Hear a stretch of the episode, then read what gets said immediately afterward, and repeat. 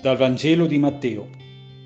In quel tempo Gesù disse alle folle, In verità io vi dico, fra i nati da donna non è sorto alcuno più grande di Giovanni il Battista, ma il più piccolo nel regno dei cieli è più grande di lui.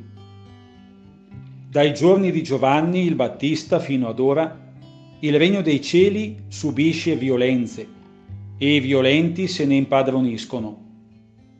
Tutti i profeti e la legge, infatti, hanno profetato fino a Giovanni. E se volete comprendere, è lui quell'Elia che deve venire.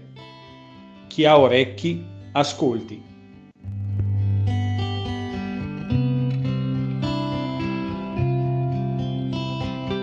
Oggi il Vangelo mi interroga su cosa significhi essere grande Penso che un po' ciascuno di noi voglia essere grande, dimostrarlo a se stesso e agli altri.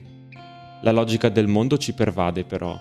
Mi rendo conto di quanto spesso nella mia testa essere grande significhi avere successo. Nella logica che applico quotidianamente è grande chi vince qualcosa, chi riesce a convincere ed imporsi, chi dimostra di essere il migliore e di conseguenza tutti gli altri sono più piccoli. Io stesso cerco di essere grande ponendomi degli obiettivi e mi giudico in base alle mie capacità di portarli a termine.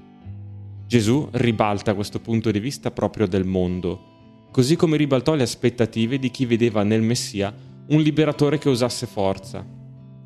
È grande il più piccolo del regno dei cieli, chi è in grado di essere figlio di Dio prima di ogni altra cosa e di ogni obiettivo raggiunto chi riesce a vedere il senso della propria esistenza nel dialogo con Dio e rapporta tutti i propri successi e insuccessi a questo. Come mi vedo nella storia della mia vita? Sono un grande rispetto ai miei parametri e questi parametri di giudizio tengono conto di Dio e del suo amore? Oggi mi sforzo di vedere in un fratello la grandezza del suo essere figlio di Dio.